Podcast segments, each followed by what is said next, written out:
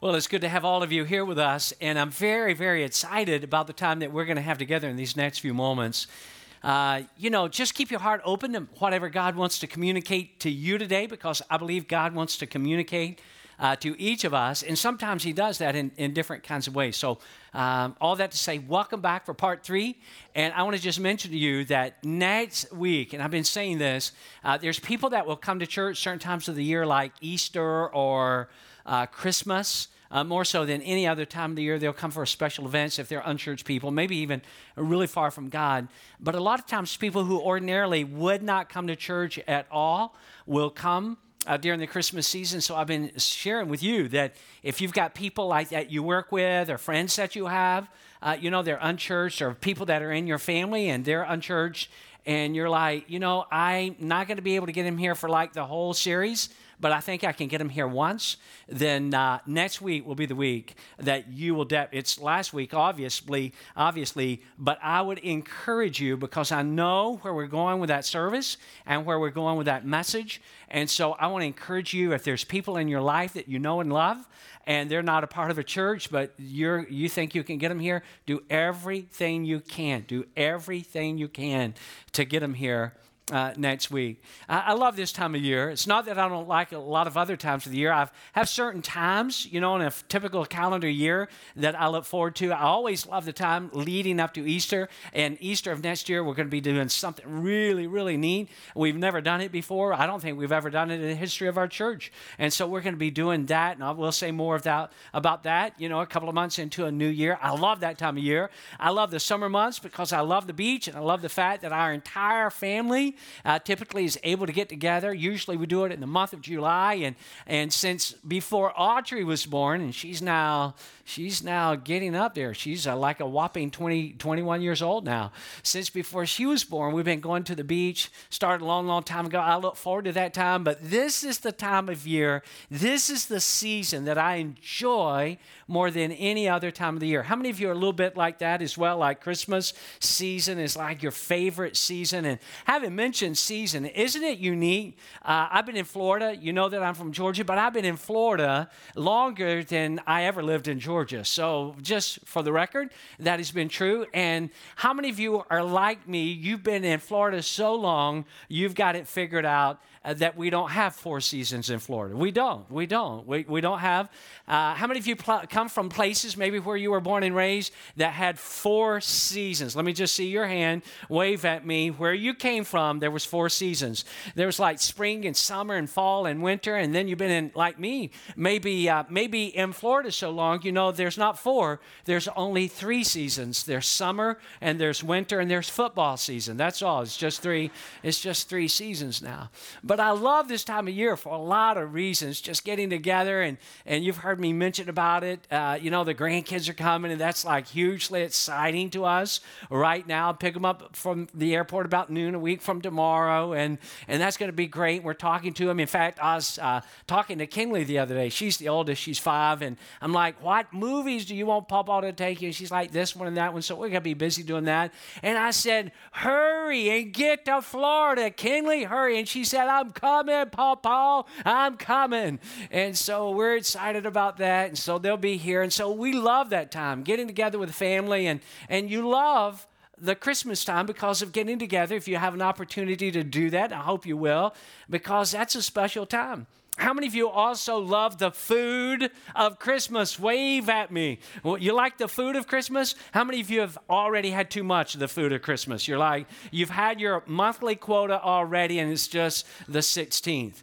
So lots of food, more so than usual. And I've been trying to behave as much as possible in terms of eating clean and a little splurge meal here and there. But I'm telling you, on, uh, on Christmas Eve and Christmas Day, it's like the Old Testament year of Jubilee for me. And I, I, those two days, I love, I love the food that we have Christmas Eve and Christmas Day. I love the music. Don't you love the music of Christmas? I love it. I love it. And uh, I listen to it all the time, start early. Some people start way earlier than I do, but as you get into the month of December, and so when I'm in the car, you know, I'm, I'm turning, finding some Christmas music. And then when I get up, my alarm clock goes off at 5 a.m. every morning. And, uh, you know, I go to the channel that, uh, that you can listen to Christmas music while I get ready. And so I just love that. And you probably have these favorite songs. And I've heard some songs this year that are older songs but uh, I don't remember him. I'm, I'm, just like listening to them. Now, uh, I'm going to mention a few uh, Christmas songs, just a few, and then I'll mention uh, some Christmas songs that are Christian Christmas songs. But uh, maybe if you've got uh, some fondness or a little love for some of these songs, maybe you just sort of call out. Let me just sort of hear. How many of you really enjoy? I like this one, a holly jolly Christmas. You like that? You know, is that a, is that a good one? How about White Christmas? Is that a good one? You like White Christmas? Yeah, you can call out, applaud, you know, do whatever you want, smack your neighbor, do whatever you want to do. It's just like. Uh, any of you tune into a little bit of Elvis, it's all right. Uh, you know, admit it. You know, Elvis on a shelf, or is that Elf on a shelf? I get confused. Uh, Elvis, what's like? Any of you have heard Blue Christmas? At least, don't you just love that? You know, if I could sing, you better be glad, by the way, I can't sing. I'd be singing all the time. I'd love to sing Elvis's Blue, Blue. Well, I'm, I'm not even going to go there. His Blue, his Blue Christmas. How about this one? Please come home for Christmas. You like that one? Is that, did somebody say no? Oh, I thought I heard somebody say no. They, they don't like that one. I, I don't know. How about this one? All right, admit it. Admit it if you like it. Santa Claus is coming to town. You like that? You like that? That's a great one. Now, how about these? These are more sacred. These, these are ones that have some nostalgia in our hearts. How about this one? Do you hear what I hear? That's a great song.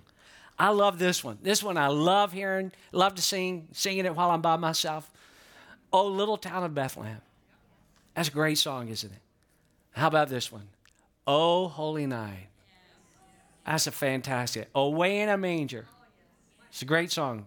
And then the one that the band just sang probably is the most classic of all Christian Christmas songs Silent Night.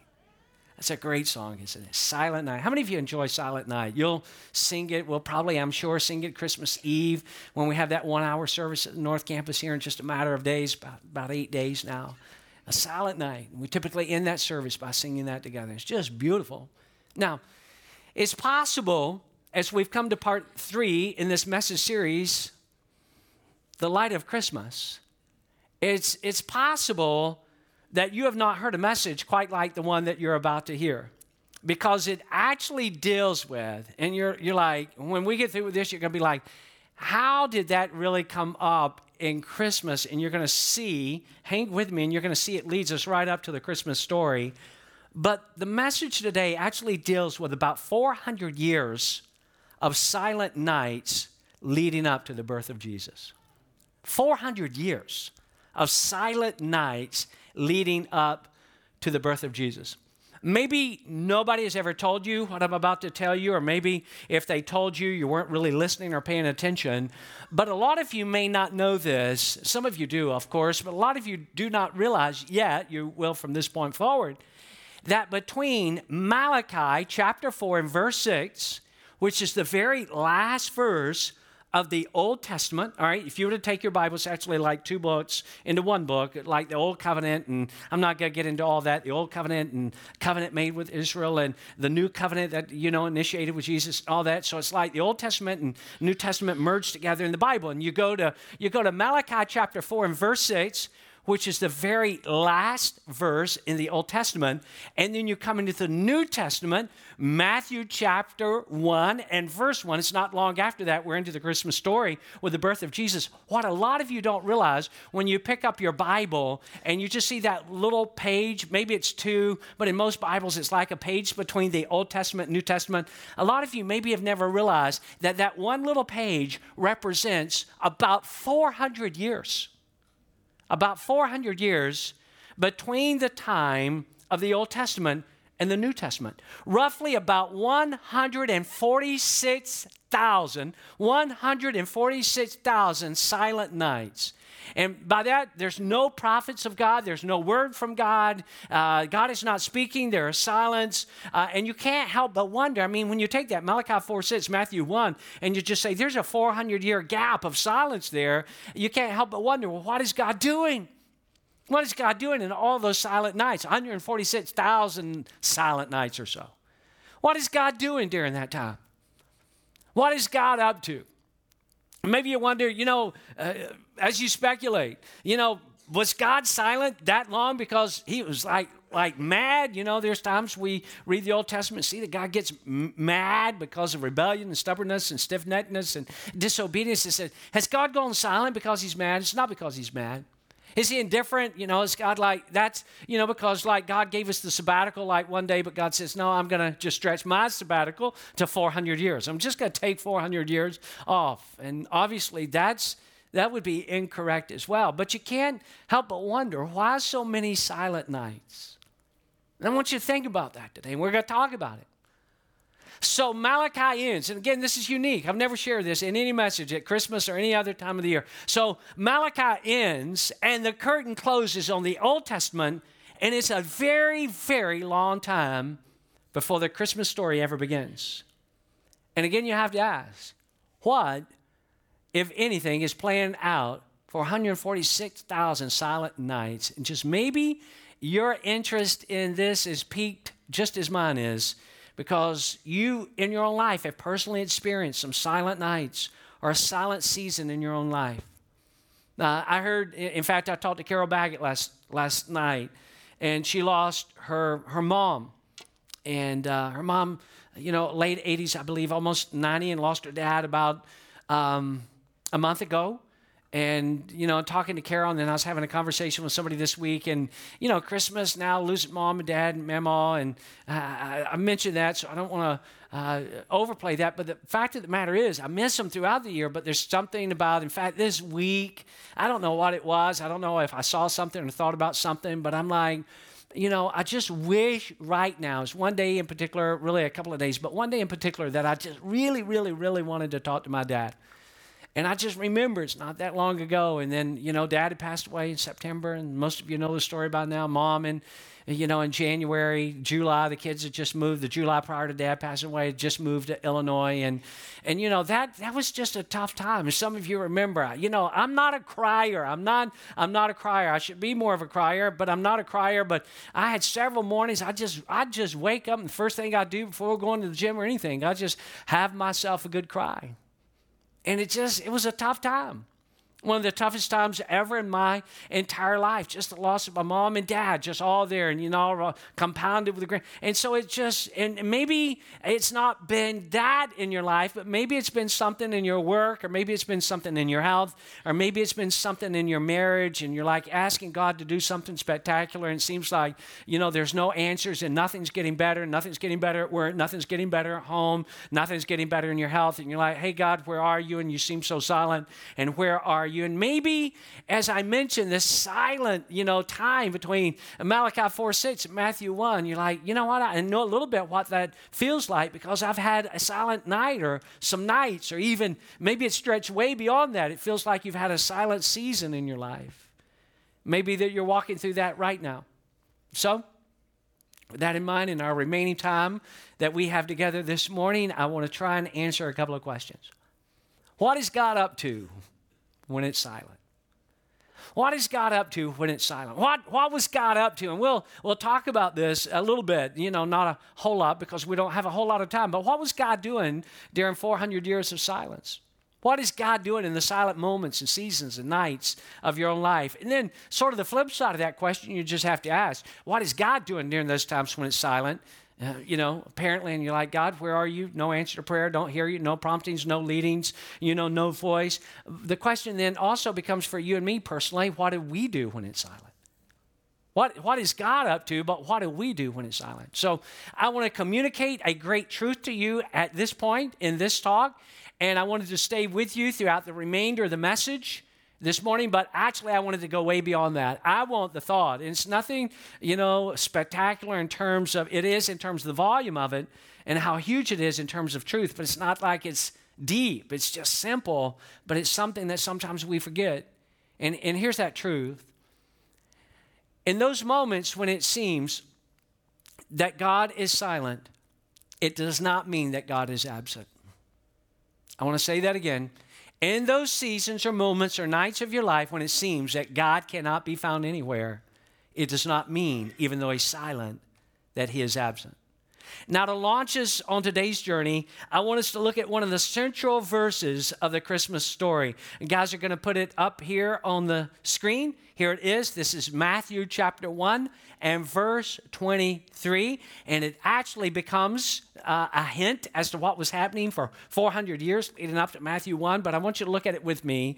A virgin, who we know as Mary, will have a baby boy who is Jesus, and he will be called, let's say this name of Jesus together. He will be called what? Emmanuel. He will be called Emmanuel, which means, say these four words with me, which means God is with us. Emmanuel, God is with us. And again, this verse is actually a hint, it's a clue about God's activity during all these silent nights.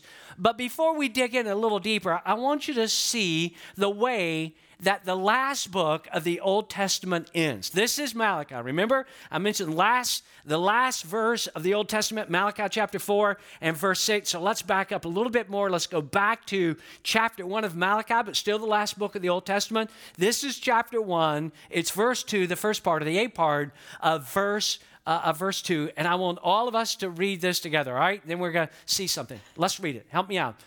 I have always loved you says the Lord. Let's read this. This is God's message, all right? This is the end of the Old Testament, right there at it. Let's read it one more time. I have always loved you, says the Lord. Now, I want you to hang in here with me for the next few moments because we're going to get a little technical. At one point in this talk, you're going to feel like, you know what? I've just stepped back into history class for a moment. But if you hang with me, we'll tie it all together at the end, all right? So, it's like God is saying at the end of Malachi, you know, the curtain is about to close on the Old Testament. It's going to be about 400 years before it opens again in the New Testament. And it's like God is communicating. You just saw it with me up on the screen. It's like God is say, saying to people, to His creation, hey, I'm about to go silent, and I'm going to be silent for a while. Doesn't mean I'm not going to be present. I'm going to be present, but I'm going to be silent. But here's what I want you to know I want you to know that I have loved you. I, I continue to love you and I'm always going to love you.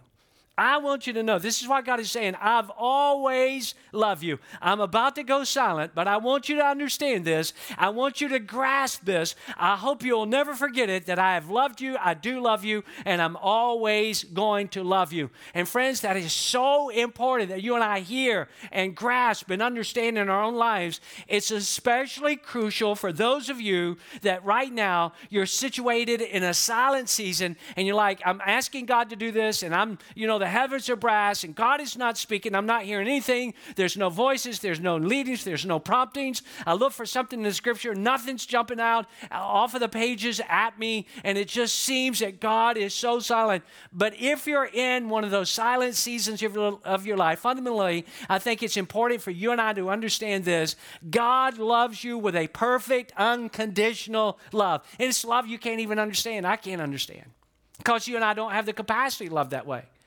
How many of you know that even people who love you like outrageously still hurt you from time to time? They don't do it intentionally. I hope they don't. But just, you know, life is life and relationships are, are relationships and humans are humans. And the people that sometimes love us the most actually hurt us unintentionally, but we still. And so we're like, you know, if they love me the way that they love me and I feel hurt, I know how I love people and sometimes I hurt them. I don't mean to hurt them, but sometimes I hurt them. Then a lot of times it's hard for us to fathom a perfect, unconditional love like God has.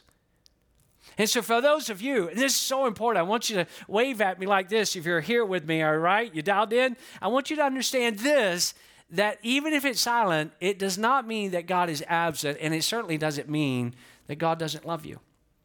His love for you is at a level that you can never wrap your head, your arms around. It is a perfect, unconditional love. And as the curtain is about to close in the Old Testament, God says, Hey, before that happens, before 400 years of silence, we're going to pick up in the Christmas story sometime later, Matthew 1 1. But during this time, I want you to realize I've always loved you, and I'm going to continue to love you. And even if it seems that I'm somewhat silent, it does not mean that I am absent. So let's go back to our earlier question what has God up to for some 400 years? Now, again, I told you this is going to get slightly technical, but I want you to hang in here with me because I want to tell you three significant things that historians tell us that occurs again between the time the curtain closes in Malachi, the end of Malachi, and just as it opens at the time of the Christmas story. Um, three very important things that happen. All right, you're gonna feel like you're stepping back into history class, but that's okay. One significant matter is this.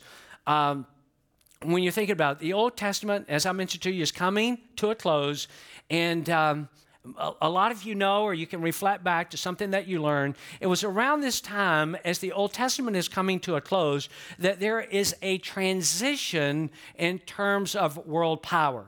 At this particular time, the world, positionally speaking, power, so, was in Babylon. All right, so they were like the dominating world power. But as the Old Testament, this is important, and probably never heard this, a lot of you in this regard, connecting it to the Old Testament. But when, when the Old Testament is wrapping up, the transfer of power is going from Babylon to actually Persia. And somewhere around somewhere around 360 BC, about 360 years prior to the time of Christ's birth, there is a leader that emerges from that region. Some of you are going to remember this name again from history. There's a leader that emerges from that region, which is ancient Greece, and his name, Philip. You remember where he's from? He was called Philip of Macedon. Philip of Macedon, and he was this impressive leader, and he, uh, he accomplished so many different things. And but really, it's not so much the notoriety around Philip of Macedon as it was his son. And, and some of you don't even know, or you don't remember from history class, because that's been like you feel like that's been 128 years ago when you were there, but you will, when I mention his son's name, you're going to be like, okay, now I'm making the connection. He has this son, and his son's name is, anybody remember this? His son's name is Alexander. Alexander, so you have Philip of Macedon, he has a son, Alexander, but he's known from history to us as who? Alexander the the Great. Alexander the Great. This is son of Philip of Macedon. And all this ties in. And all this is going on during this 400 years of silence. Really, the first significant thing that happens, or one of the first significant things that happen. And that is, you know, now all of a sudden you've got Alexander the, uh, the Great, and he's like this incredible military leader and strategist. And, and uh, a lot of people feel like there's probably never been like a military leader, strategist, or thinker in that way since the days of Alexander the Great. But what he does is he absolutely absolutely. Because remember, there's this transfer of power from Babylon. I know this is technical, but hang with me from Babylon to Persia. And then uh, uh, Alexander the Great decimates the Persian Empire. And once he does that, he begins to he begins this unprecedented military uh, invasion of all these countries. And he decreed every time, every time that he would conquer another nation, Alexander the Great. Some of you may be prompted to go back and read a little bit about his life again. So here he is, Alexander the Great, and now he's not only decimated the Persian Empire, now he's conquering these these countries, these nations, like one at a time. And then one of the things, and this is happening during that time of silence between Uh, Malachi 4 6, Matthew 1 1. And that is, it becomes really important for Alexander the Great that every time he would conquer another place, another region, that he wanted everybody in that region to speak a, a quote, common language. So uh, his idea in that, and you know, obviously it was um, it was arrogant, and his deal was, hey, every time I conquer a country and I speak, I want when I speak, I want when I speak for them to understand. I, I don't want to communicate, and we hear that today, and we're like, wow, that just sounds, uh, the, you know, that just doesn't sit right. That would be like, you know, and it's not going to happen. But we're we're we're going to go in, we're going to start conquering all these countries, and we're going to immediately demand that they speak our language. But that's what that's what Alexander the Great is doing. He initiated this decision. He said everybody's going to speak a common language. How many of you already know? He wants it to be his language and his language and it really matters. This doesn't sound like it matters but it really does matter. His language was koine greek.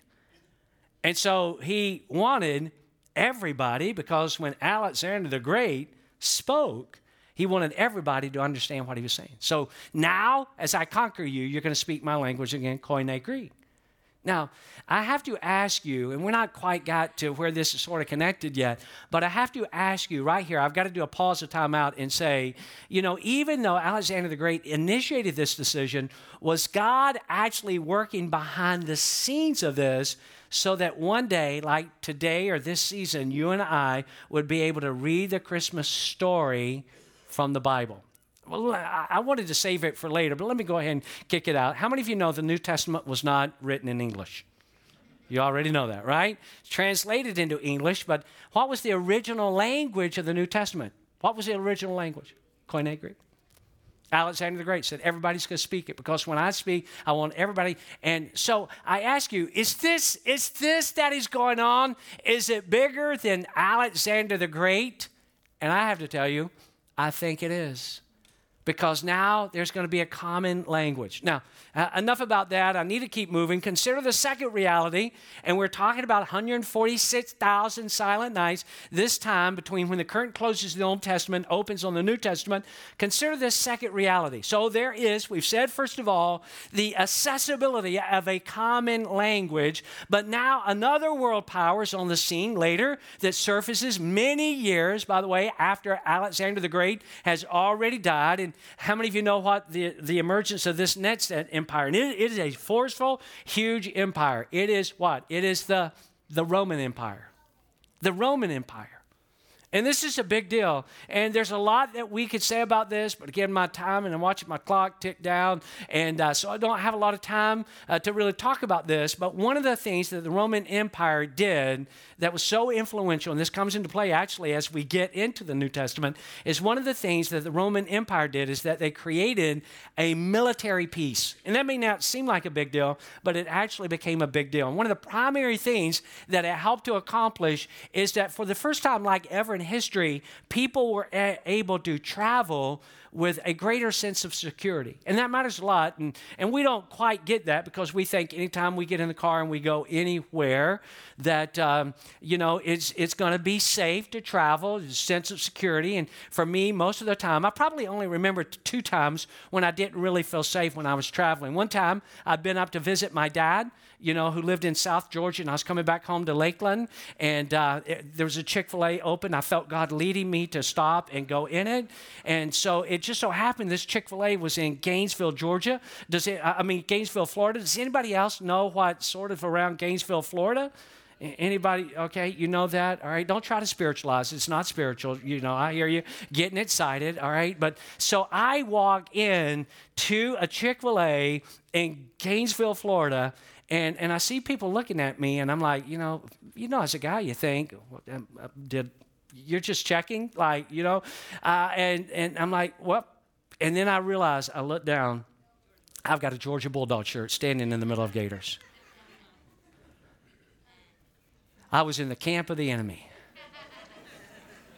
It's the only time, one of the only times I felt unsafe. No, I really didn't. I took a little ribbing. A couple people uh, said, "Hey, you got a lot of guts." Just laughing, smiling, being kind. But there, you got a lot of guts to wear that T-shirt in here. And there's, and I'm like, okay. I'm like, I didn't mean to. I forgot, and you know, all, all of that. The other time, this is a number of years ago. I was traveling with a missionary, and he wanted to take me uh, to a region and he described it to me and then he just said hey i, I want us to see this region. I, will not name the country because um, i don't want you to think i'm being disrespectful of the country but uh, he says let's go. And so we drive a good long ways and then we start up this mountain. He's gonna he, he he's been up into this area. He's worked he's served he's taken the message of christ into this area. But i've got to tell you and i've seen a lot of poor places but it's the poorest place i'd ever seen before or since. And he said i, I want to take you i'm going to introduce you you to some of the families, but I want you to see the conditions. And so uh, we, we went this route and we're just winding through this mountain, get up into this village, and we see it and we visit and we're there a while, and we get ready to leave. And I noticed, I noticed that we're going down a completely different way. It's like the road we came up on, and I'm like, I said to him, in fact, I called his name and I said, uh, Where are we going? Uh, where are you taking me now? Because we're, it, it, appears to me we're going a different route. And he said, Oh, yeah, we're going a different route. I said, Well, why? We're going somewhere else. He said, No, we're going back to where we came from. He said, But did you see at different points as we were coming up this mountain, there were people standing around? And he said, if we were to turn around and go back down the same road that we came up this mountain, there would be people waiting for us, and they in this vehicle, they would take this vehicle from us. They'd just leave us. They'd take it, and we'd be stranded out in the middle. So I said, drive on, baby. Just you keep going. You keep going this this way. I, I you know, I, I figured if they took the vehicle, that that, you know, I'm not a missionary, but that just didn't sound fun to me. And but the Roman Empire said, you know what? This military peace that was established, and there was like official name for it, it made it possible so people could travel with a greater sense of security. So there is a common language, and again, I'll hurry on this. There is a Roman military peace. Then, thirdly, and you're saying, does this tie? And does it matter? Why are you even mentioning this? And I'll tell you in just a moment. The Roman Empire also became responsible for a much improved road and transportation system. So not only now would people be able to travel with a greater sense of security, but also they could go further and faster than people had ever been able to travel before. Now, so all I'm going to say about that, but even as I say what I've said, some of you are already ahead of me. So, during the 400 years, these 146,000 silent nights, all of these things, these three momentous things, and more, by the way, it happened, but these were monumental for how it would begin to play out as we the curtain raises in the New Testament. And you have to ask the question, what was God doing between that closing curtain at the end of the Old Testament, the opening curtain of Matthew? And I'll tell you what God was doing. All right, this is so beautiful when you think about it. God was actually rearranging and positioning the world stage to cause the message of his love and the message of his grace and the message of his forgiveness to be advanced and spread with greater ease than it had ever happened before. Alexander the Great, we're all going to speak a common language. We're all going to speak my language. What's my language? Koine Greek. New Testament written, now translated for us. Safer and faster travel Following Jesus' resurrection, they'd be the first light Christian missionaries that would scatter out from Jerusalem and they would go to all of these other places and they would take the message of Jesus and they would be able to travel safer and faster and further with the message of Jesus than they had ever had been able, way more possible than had ever occurred in the Old Testament. And I love the way that later, and I'm about out of time, so I need to wrap this up, but I love the way that the Apostle Paul let's say this years down the road. Current's already raised early, and then Paul's reflecting on some things. Look at what Paul has to say. The guys are going to put this right here. This uh, he's writing to believers in Galatia, and he said, "When the right time came, when the right time came, and now the right time had come, God sent who? That's the Christmas story.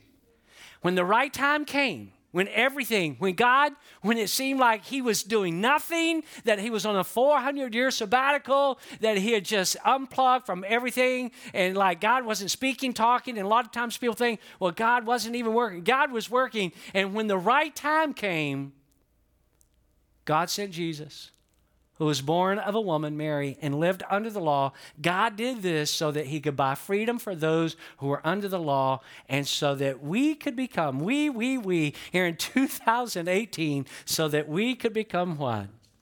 Children of God. Now, does this reality have anything to do with your life? Absolutely, it does. Because you see, in the silent moments, in the silent nights, in the silent seasons of your life, that you will walk through, and everybody at some point will walk through them. You will, I will. You're going to be inclined to believe that God's silence reflects his absence. However, God's track record says otherwise. The fact is, and you need to know this, no matter what you're going through right now, even if it feels like God is a million miles away and you've prayed and you prayed and you prayed and God is not answering. Maybe you say, you know, I just want to sense God. I don't even sense God. It seems like God has just, uh, you know, vacated himself away from my proximity. Even when it seems like that, God track record says otherwise. He's actually, according to the Bible, he is actually right there with you, working behind the scenes of your life, doing things when you don't even realize that God is working on your behalf the most frequent promise in the Bible from God is this promise, and you've got to grab onto it today and you've got to hold on to it for the rest of your life. This is God's most frequent promise when God says, I am going to be with you. I'm going to be with you always. So God's working. What is He doing when it seems silent? God's still working. When you go to sleep at night, guess what God's still doing? God is still working. When you awake, when you go about your day, God is working. God is working. God is working. So if it's silent, doesn't mean that God is absent. If it seems silent, it doesn't mean that God is not working on your behalf. But what do you do? What do I do? You and I do this. We remember. We remember what we saw in Matthew chapter 1 just a moment ago when God said, the right time came. God said, I'm going to send a son, and he's going to be Jesus. And you can call him. You shall call him Emmanuel. God with us. God with us. So, what we do during those dark nights, during those silent nights, we keep on trusting and we keep on holding on to truth. And the truth is, even if it seems that God is not there, God is there. Even when it seems that God is silent, He is still working. And I can trust Him. In the darkest time, in the most silent nights of my life, God is still working on my behalf. Now, here's two verses we've seen last week, this week. We're going to close out. In fact, you can go ahead and stand with me because we're out of time. But uh, John, again, he's reflecting on this later, and he's reflecting on everything that he had seen and heard and everything that he knew personally and firsthand. And it's really where we're drawing the, the theme of this series from. John said, In Jesus there was life and that life was the light of all people. The light shines in the darkness, in the silence, and the darkness has not overpowered it. Would you bow your heads? Would you close your eyes with me right now? Some of you are at a time in your life where it's dark, where it's silent. You've not only had a silent night or two, maybe you've been in a silent season in your life. Maybe you just feel like, where's God? I need help in my in my family. Where is God? Why is God not speaking to me? Why is God not helping me? I need God's help. I've been trying to move this business forward. I've been trying to dig out of my debt. I've been trying to get do things right. I've been trying to get off of these things that are so addicted to my life. I'm trying to break. And what does it seem? What does it seem? And I promise you, God is right there with you. And He's working behind the scenes in your life. But if it just seems right now so dark and so quiet, and you're like, hey, you know, Jeff, I just need to be reminded that God is there. Would you just pray for me? And I want to do that right now. But if that's you, would you just lift up your hand real high, wherever you are? Just lift up your hand real high. We've all been there. Man, I would have been lifting my hand. I would have been lifting both of my hands about two years ago. And I'd be saying, pray with me, pray with me, pray with me. If that's you, just lift up your hand. Now keep it up for just a moment. It's all right. We've all been there or we're all there or we're going to go there. You just got to know that. So keep your hand up if you do that. Now I want everybody else to just look around. And if you see somebody with their hand raised, I want you to just walk over to them, all right? Don't have to say anything to them. You don't have to do anything. But if you see somebody with their hand raised, and if you raised your hand, don't put it down now, but I want you to just walk over to them and just like I would do with Stephen, just walk over to them and just and just put your hand on their shoulder. Because when I pray in just a moment, you're going to be praying with them too and for them too. So you just walk over to them. And would you just, as I pray this final prayer, would you just pray for them? God, I just pray right now for that person that raised their hand. We've all been there. A lot of us know what this is like firsthand. Others of us, we're going to go through it. We don't even know we're going to go through this in the future, but we're going to have some, some silent times, some quiet times, some times when we say, God, God, where are you? What are you up to? What are you doing? Why won't you speak? And I just pray for these that are standing, for these that lifted their hand, that this is what it seems like right now in their life. And Lord, I pray that you would just help them to understand that you would lead me, not even knowing their circumstance to share this talk today is just your messenger to remind them yeah, you're there.